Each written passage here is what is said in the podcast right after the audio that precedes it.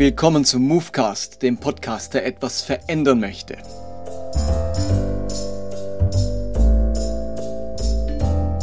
Mein Name ist Martin Benz und jetzt geht's los.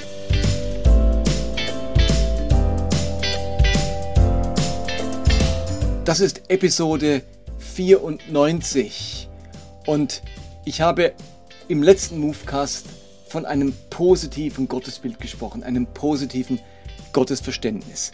Und das möchte ich nun nochmal aufgreifen. Und ich möchte euch heute eine Geschichte erzählen, einen biblischen Text vorstellen, der sehr bekannt ist, den ich aber bewusst nochmal aufgreifen möchte, weil ich glaube, dass es keinen besseren Text in der gesamten Bibel gibt, um das Wesen Gottes zu beschreiben, um deutlich zu machen, wie Gott wirklich ist. Man kann sich ja von mir aus alle möglichen Bibelstellen zusammensuchen und ein Gottesbild konstruieren, so wie man es eigentlich haben möchte, indem man die nimmt, die man will und die weglässt, die man nicht will. Aber Jesus selbst hat einmal eine Geschichte erzählt, in der er wunderbar darstellt, wie dieser Gott im Himmel eigentlich ist. Er erzählt diese Geschichte ganz bewusst, um deutlich zu machen, wie man sich Gott vorstellen muss, welches Bild man von Gott haben muss, wie das Wesen und das Charakter Gott, von Gott ist. Und auf diese Geschichte möchte ich heute eingehen. Sie ist bekannt unter dem Begriff ähm, Gleichnis vom verlorenen Sohn. Ich nenne sie lieber die Geschichte vom wartenden Vater. Sie steht im Lukasevangelium im 15. Kapitel. Und diese Geschichte, die hat einen Anlass, einen Grund. In Lukas 15, Vers 2 wird Folgendes beschrieben. Die Pharisäer und die Schriftgelehrten waren darüber empört. Dieser Mensch gibt sich mit Sündern ab und ist sogar mit ihnen, sagten sie. Also die Pharisäer haben eine bestimmte Vorstellung von Gott.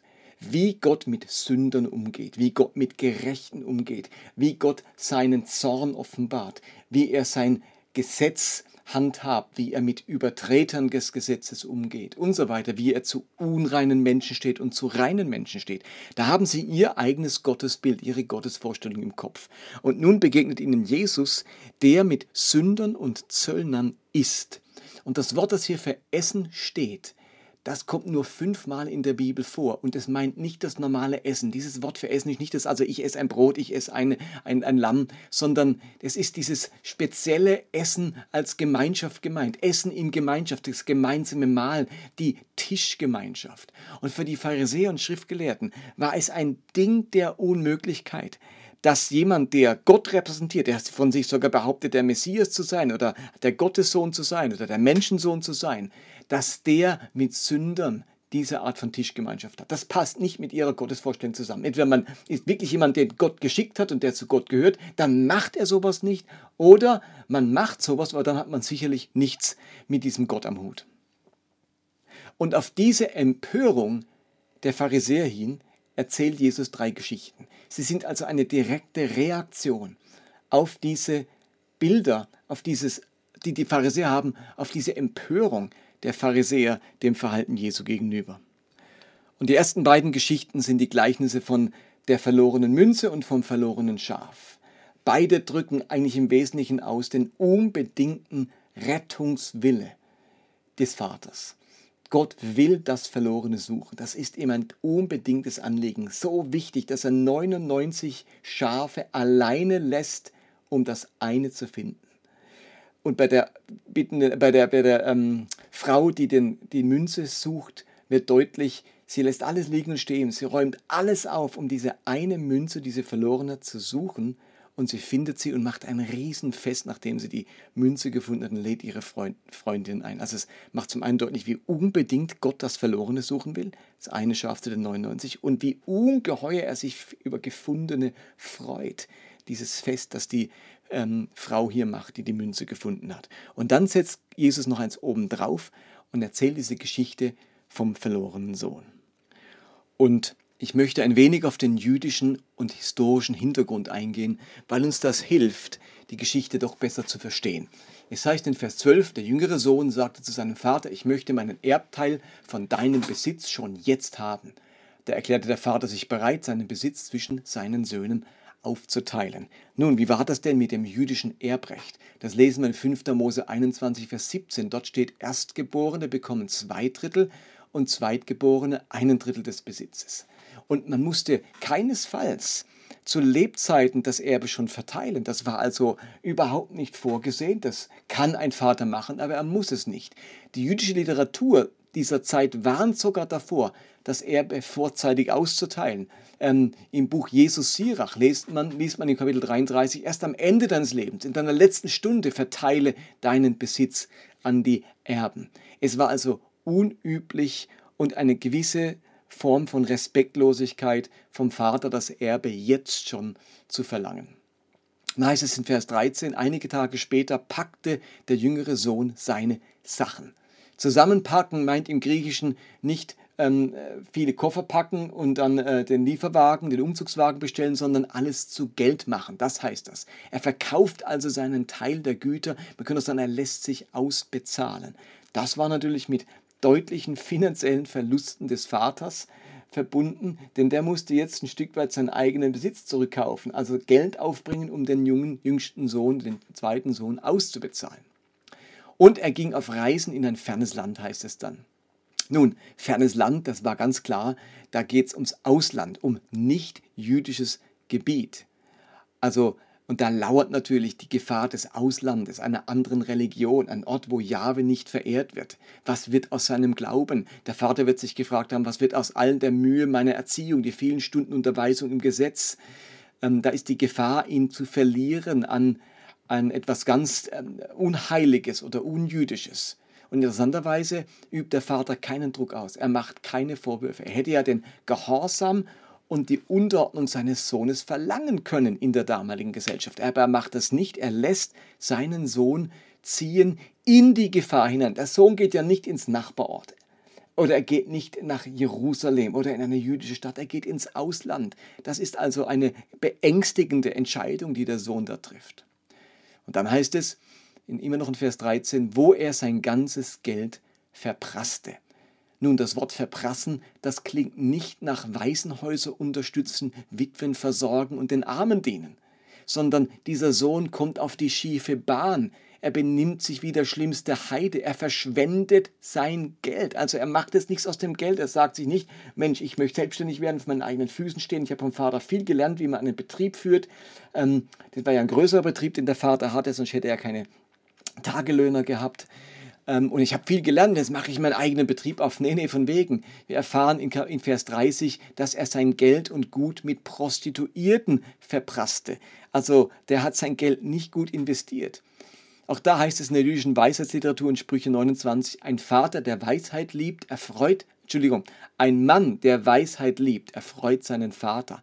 Aber wer mit Huren umgeht, richtet das Vermögen zugrunde. Genau das passiert hier bei diesem jüngeren Sohn.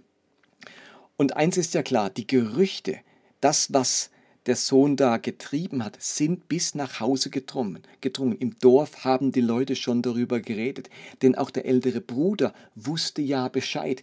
Er ist es ja, der zum Vater geht und sagt, dein jüngerer Sohn hat dein Geld verprasst mit Prostituierten. Also irgendwoher hatten sie bereits die Informationen. Also der schädigt nicht nur den Betrieb, weil er einen Teil des ähm, des Vermögens abzieht, er schädigt auch das Ansehen der Familie, er ist ein Prasser, ein verdorbener Mensch.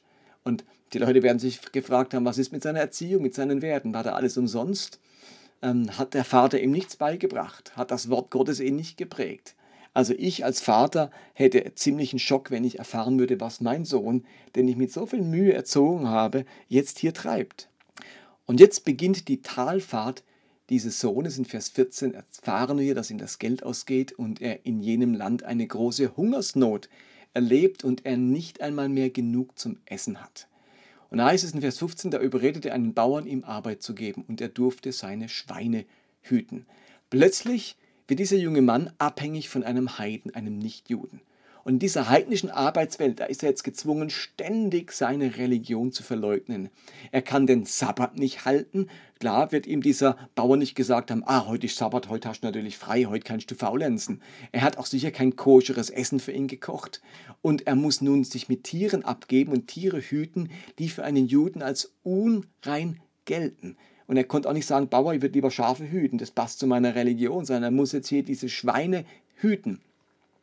Ein, äh, die jüdischen Rabbis zur damaligen Zeit lehrten, verflucht sei der Mann, der Schweine züchtet. Also in den Augen äh, des Judentums war er ein Verfluchter, ein Verleugner des Glaubens, einer, der die Torah mit Füßen tritt, den Sabbat nicht hält, sich nicht an die Speisegebote hält und mit unreinen Menschen und Tieren Umgang pflegt. Und ich finde das so wunderbar. Das sind ja, Jesus erzählt diese Geschichte knapp mit kurzen Worten, aber die alles aussagen. Jeder, der diesen Satz liest, da überredet er einen Bauern, ihm Arbeit zu geben und er durfte seine Schweine hüten diesem Satz, der für uns fast zu knapp ist, aber haben für die damaligen Zuhörer hat alles ausgesagt. Da war alles drin, was man wissen musste. In diesem Satz steckt alles, um ein Kopfkino zu entwickeln. Da kann man sich genau vorstellen, was hier abgelaufen ist. Also auch genial erzählt, ohne viel Tamtam -Tam und Ausschmückungen, die alle unnötig sind.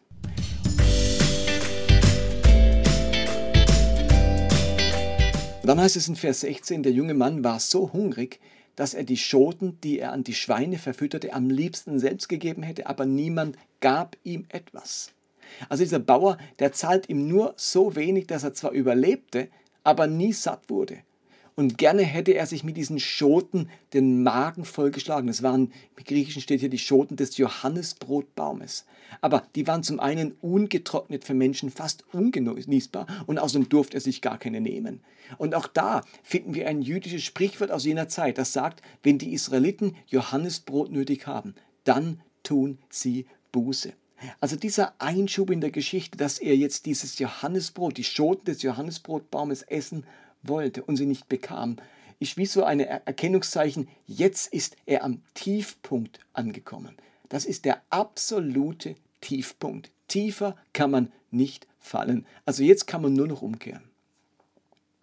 Und jetzt liest man so einen inneren Monolog, seine, die inneren Gedanken dieses Sohnes kann man jetzt lesen in Vers 17. Schließlich überlegte er und sagte sich, daheim haben die Tagelöhner mehr als genug zu essen und ich sterbe hier vor Hunger.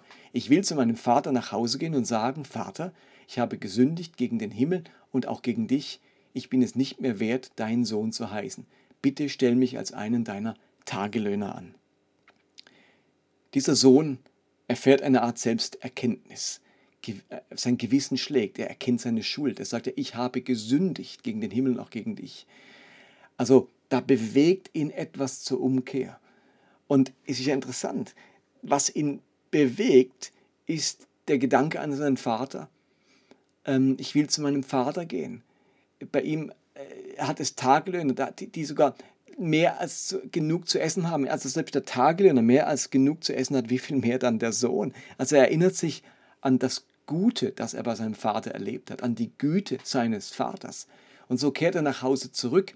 Und jetzt beginnt eigentlich nicht mehr die Beschreibung, jetzt hört die Beschreibung des Sohnes auf und es beginnt die Beschreibung des Vaters. Und natürlich wird hier nicht Gott beschrieben, es wird hier dieser Vater beschrieben aus der Geschichte. Aber natürlich erzählt Jesus die Geschichte so, dass wir problemlos die Eigenschaften, die Merkmale, den Charakter dieses irdischen Vaters übertragen können auf unseren himmlischen Vater. So wie die Verlorenheit des Sohnes, die Sünde des Sohnes sich problemlos auf die Menschen übertragen lässt, so lässt sich die Güte dieses irdischen Vaters problemlos auf den himmlischen Vater übertragen. Und jetzt beginnt diese Beschreibung mit Vers 20. So kehrte er zu seinem Vater nach Hause zurück.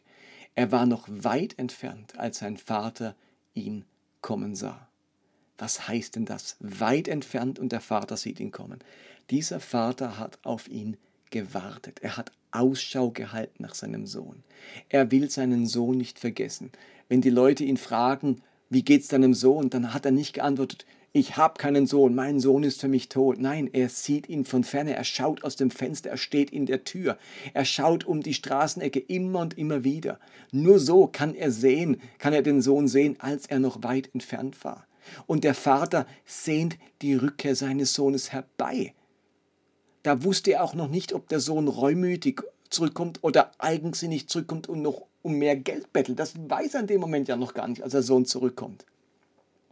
Und die nächsten Verse verraten uns auch, dass der Vater nicht nach ihm Ausschau hält, um ihn dann die Leviten zu lesen, wenn er kommt. Im Sinne von Bürschle, komm du mir mal heim, ich guck mal, wann du kommst, wenn ich dich sehe. Oh, dann kann schon was erleben, dann erfolgt die Tracht Prügel. Die nächsten Verse verraten, dass er nicht in dieser zornigen, verärgerten oder verbitterten Haltung auf seinen Sohn gewartet hat.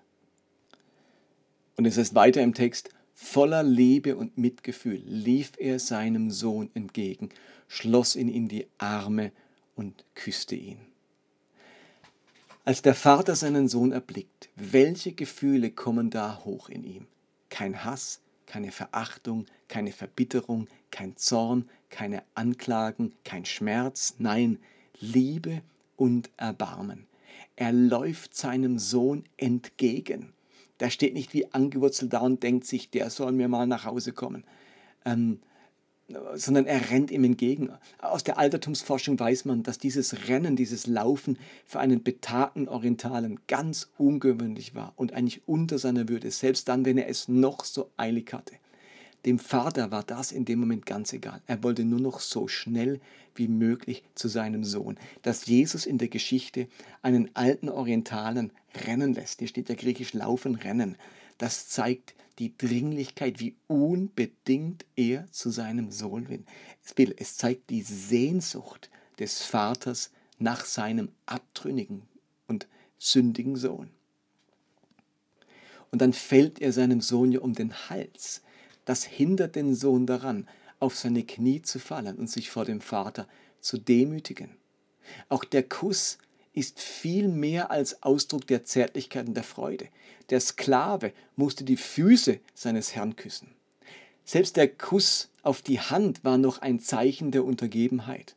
Aber der Kuss auf die Wange durfte nur mit einem Gleichgestellten ausgetauscht werden. Und das macht der Vater. Er küsst den Sohn, den er in den Arm nimmt. Und als der Sohn dann seine demütige Rede halten möchte, ich bin es nicht wert und so weiter, lässt der Vater ihn nicht einmal zu äh, aussprechen. Er kann ja nicht sagen, mach mich zu einem deiner Tagelöhne, sondern nur, ich habe gesündigt. Und dann ähm, lässt er ihn nicht aussprechen, sondern sagt sofort zu seinen Dienern, Vers 22, schnell, bringt die besten Kleider im Haus und zieht sie ihm an, holt einen Ring für seinen Finger und Sandalen für seine Füße. Auch das Einsatz beladen mit Symbolik. Also der Vater hat nur eins gehört, der Sohn will zurück und es tut ihm leid. Und die Reaktion ist erstaunlich. Also sie ist eigentlich fast unrealistisch, aber eben, sie ist ein Symbol, das sich nur Sinn macht, wenn wir es übertragen auf den himmlischen Vater. Zuerst bekommt der äh, Sohn ja ein, ähm, ein Ehrenkleid, zieht ihm, holt die besten Kleider, das sind die Ehrenkleider.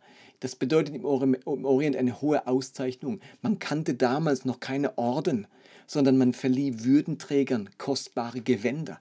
Damit wird der Sohn zum Ehrengast. Überlegt euch mal, da kommt der Sohn nach Hause nach all dem, was er ausgefressen hat und bekommt als erstes mal einen Orden angesteckt oder eben im Orient ein, ein Würdekleid.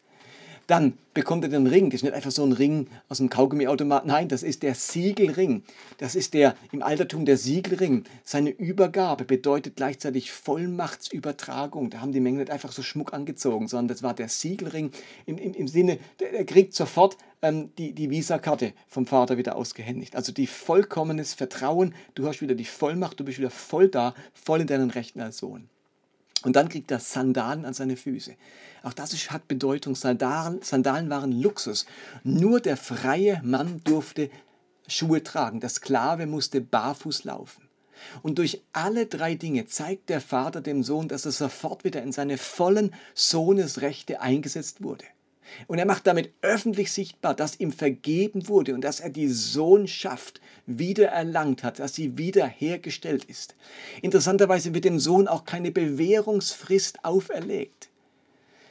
Der Vater hätte auch sagen können, Freundle, schön, dass du dich, äh, dass du zurück bist und dass du das alles bereust. Jetzt müssen wir schauen, ob sich das auch bewährt. Du wohnst jetzt mal hier außerhalb im Haus der Tagelöhner. Jetzt schaffst du mal eine Weile mit und jetzt zeigst du mir mal, dass du was kapiert hast, dass du deine Lektion gelernt hast. Ich habe dich sehr lieb, aber jetzt müssen wir mal schauen, ob du deine Lektion ge ge gelernt hast. Wir erleben hier nichts von einer Bewährungsfrist, in dem der Sohn den Ernst seiner Reue hätte beweisen sollen. Der Vater vertraut seinem Sohn.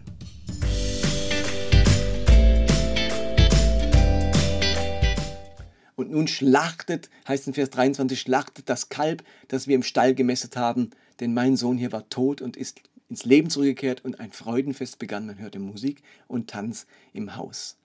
Also all das, was bisher geschehen ist, genügt dem Vater noch nicht. Er veranstaltet ein Freudenfest.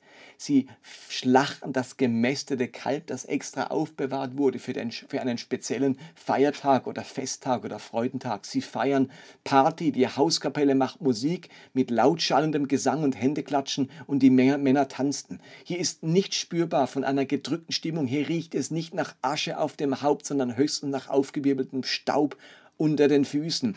Ich will damit nicht sagen, dass Buße unwichtig ist. Ganz im Gegenteil. Der Sohn kommt ja nach Hause und sagt, ich habe gesündigt. Aber wenn ich aus ganzem Herzen Buße tue, dann ist für Gott die Sache in Ordnung. Dann ist die Sache vergessen. Dann ist es höchste Zeit, sich an Gott zu freuen und sich nicht länger vor ihm zu schämen mir geht es manchmal so, wenn ich irgendwie was falsch gemacht habe, missgebaut habe, dass man so tagelang noch mit einem schlechten Gewissen rumläuft, einen Eindruck hat, jetzt kann man nicht so in die Nähe Gottes kommen und schon gar nicht erwarten, dass Gott zu mir redet oder dass er mich irgendwie auch noch gebraucht ähm, für irgendjemand anderen. Ähm, ich glaube, dieser Text lehrt uns eine ganz wichtige Lektion, nämlich Buße, Umkehr darf nicht leichtfertig sein, aber schnellfertig. Buße darf nicht leichtfertig sein, aber schnellfertig. Also mit leichtfertig meine ich, ähm, ich meine es gar nicht richtig ernst, ich habe mir das gar nicht überlegt. Nee, also ich glaube, es muss in die Tiefe gehen. Wir müssen manchmal wirklich auch den Schleier vor unserem Herzen weggezogen bekommen, um zu sehen, wer wir wirklich sind und zu was wir fähig sind. Also diesen Moment tiefer Umkehr und Reue halte ich für ganz wichtig. Buße darf nicht leichtfertig sein, aber sie darf schnellfertig sein. Es muss nicht ein ewiges Prozedere sein, wo ich mich tagelang und wochenlang schlecht fühle und mir selbst irgendwelche Bewährungs, ähm, Bewährungsverhalten auferlege, bis ich glauben kann, dass Gott mich wieder gebraucht. Da spricht dieses Gleichnis eine ganz, ganz andere Sprache. Gott nimmt jede Umkehr von mir ernst, auch wenn ich zum 500 Mal, zum 500. Mal komme und Gott um Verzeihung bitte. Wenn Jesus sagt oder gefragt wird, wie oft muss ich verzeihen, meinem Bruder, reicht siebenmal. Da denkt sich Petrus, wow, da bin ich schon ziemlich großzügig, wenn ich siebenmal meinem äh, Feind vergebe oder meinem Bruder vergebe. Da sagt Jesus nicht siebenmal, sondern 77 mal siebenmal, im Sinne von immer wieder. Wenn Jesus den Maßstab an uns legt, dann gilt er für ihn, für sich selbst und für Gott noch viel, viel mehr wir erkennen etwas an dieser Geschichte, nämlich Gottes Geduld verbraucht sich nicht. Gottes Liebe wird nicht alt, sein Erbarmen läuft nicht aus, weil Gott die Quelle der Liebe und der Geduld und des Erbarmens ist. Soweit mal der Hintergrund dieser Geschichte. Ich glaube, jetzt können wir sie besser verstehen, wenn man weiß, wie das damals aussah, wie das damals gelaufen ist, was hier wirklich geschehen ist, dass er wirklich Jesus nur mit ganz knappen Sätzen beschreibt die aber von jedem damaligen Zuhörer sofort glasklar verstanden wurden. Mit dieser Geschichte beschreibt Jesus, wie er funktioniert und damit sein Vater im Himmel funktioniert. Die Geschichte ist ja eine Reaktion, wie ich am Anfang gesagt habe, auf, dieses, auf diese Bestürzung der Pharisäer, dass Jesus sich so mit Sündern abgibt und mit ihnen ist. Das geht nicht, das darf man nicht. Und jetzt erzählt Jesus die Geschichte und sagt, jetzt möchte ich euch mal erzählen, wie Gott über Sünder denkt, wie Gott zu Sündern steht. Und dann werdet ihr merken, dass das ganz anders ist, wie ihr Pharisäer zu Sündern steht. Eure Vorstellung von Gott entspricht nicht dem, was ich euch hier offenbaren möchte. Ich zeige euch, wie Gott ist, und das widerspricht dem, wie ihr euch Gott vorstellt. Und nun stelle ich persönlich fest, dass ganz viele Christen ein Gottesbild haben, das vielmehr dem dieser Pharisäer vom Anfang der Geschichte entspricht, spricht, als dem Bild, das Jesus im Gleichnis vom verlorenen Sohn erzählt. Lasst uns dieses Gleichnis doch wirklich mal ernst nehmen. Für mich ist es wirklich die Beschreibung schlechthin vom Wesen Gottes. Es bringt die ungeheure Sehnsucht Gottes nach verlorenen Menschen, nach Sündern zum Ausdruck. Der wendet sich nicht abgewidert ab, angewidert ab, er ähm, muss sich nicht verbergen vor dem Sünder. Er schaut, er hält Ausschau nach ihm. Er läuft ihm entgegen, wenn er nur Anzeichen äh, von Offenheit verspürt. Und an der Reaktion Gottes diesem Sünder gegenüber merken wir, da ist nichts von Zorn oder von Gericht oder von Bewährung, Da ist ein Überschüttetwerden mit Gnade und Güte und Erbarmen. Das passt so zu dem, was Jesus im, äh, was im Johannesevangelium steht, wo es heißt, aus, aus seiner Güte haben wir genommen Gnade um Gnade. Eben die Quelle der Gnade und des Erbarmens. Das finden wir bei Gott. Und jetzt werden manche einwenden, ja, ja, da hast du schon recht. Wenn wir Buße tun, wenn wir umkehren, dann erleben wir den gnädigen Gott. Wenn wir nicht umkehren, dann erleben wir den zornigen Gott. Da sage ich mir, als dieser Sohn zurückkam und noch ferne war, deswegen wird das extra so erwähnt, noch ferne war, da hat der Vater noch gar nicht gewusst, wie es im Herzen dieses Sohnes aussieht, warum der Sohn nach Hause umkehrt. Und schon jetzt läuft ihm der Vater entgegen, natürlich mit all den Dingen schon im Kopf, die er vorhat, ihn in den Arm zu nehmen, ihn zu küssen, ähm, äh, ihn sofort wieder aufzunehmen, ein Freudenfest zu machen. Gott hat ein positives Menschenbild. Also, für viele Christen wäre es, wäre es eher stimmig gewesen, wenn Gott stehen bleibt, also wenn dieser Vater stehen bleibt, der Sohn nach Hause kommt, der Vater sagt so, was hast du zu sagen? Dann hätte der Sohn Buße getan und hätte es nochmal getan, der Vater nochmal Buße getan, der Vater, der Vater hätte gefragt, meinst du es wirklich ernst? Ich möchte es nochmal hören, ich kann es kaum glauben, nach dem, was du da getrieben hast. Ähm, und dann sagt der Sohn nochmal, dann sagt der Vater, gut, ich danke dir für deine Umkehr. Jetzt möchte ich mal sehen, wie du dich bewährst. Also all das wäre für uns viel logischer, viel einleuchtender, äh, fast viel menschlicher. Ähm, und Jesus beschreibt diese Geschichte ja so, dass man denkt, also es gibt ja gar nicht so einen Vater, das, das, ist, also das kann ich gar nicht nachvollziehen. Und dann tritt ja der zweite Sohn auf die Bühne. Und der reagiert ja ganz genauso wie Vater. Das ist jetzt also völlig übertrieben. Das kann ja wohl gar nicht sein, was du hier machst. Also, ich, ich sag dir mal, was du hättest machen müssen. Äh, mich hättest du, mit mir hättest du feiern müssen, aber nicht mit dem Sohn. Also, hast du nicht mitbekommen, was der alles getrieben hat. Also, diese Reaktion vom zweiten Sohn, die entspricht mir viel mehr. Das, das, der, der, regt sich genauso auf über das, was der Vater macht, wie eigentlich, wenn man mal ganz ehrlich und unfromm ähm, denkt, an den Text rangeht, dass man sagt, also Vater, sorry, jetzt schlägst du ein bisschen über die Stränge. Irgendwie ist jetzt mit dir durchgegangen, die Liebe sozusagen. Jesus erzählt diese Geschichte nicht, um deutlich zu machen, wie Gott über Fromme denkt, wie Gott über bußfertige Sünder denkt, also im Sinne von für Menschen, die zum Glauben kamen, die jetzt gläubig sind. Jesus erzählt diese Geschichte, weil Sünder um ihn herum sind. Ob diese Sünder alle zu Jüngern werden, mit denen er da gerade ist, ob die alle ihren, äh, ihr un, zu, Recht, zu Unrecht erworbenes Geld wieder zurückgeben und all das, das hat Jesus auch noch nicht gewusst und trotzdem ist er mit ihnen und trotzdem erzählt er solch eine Geschichte von der Reaktion Gottes. Auch Jesus weiß noch nicht, ähm, wie diese Sünder, die um ihn herum sitzen, reagieren werden, aber er weiß eines, dass es die Güte Gottes ist, die uns zur Buße leitet. In Römer 2 formuliert es auch Paulus. Er sagt in Römer 2, Vers 4, missachtet ihr die große Güte, Nachsicht und Geduld, die Gott euch bis jetzt erwiesen hat? hat? Seht ihr nicht, dass er euch durch seine Güte zur Umkehr bewegen will?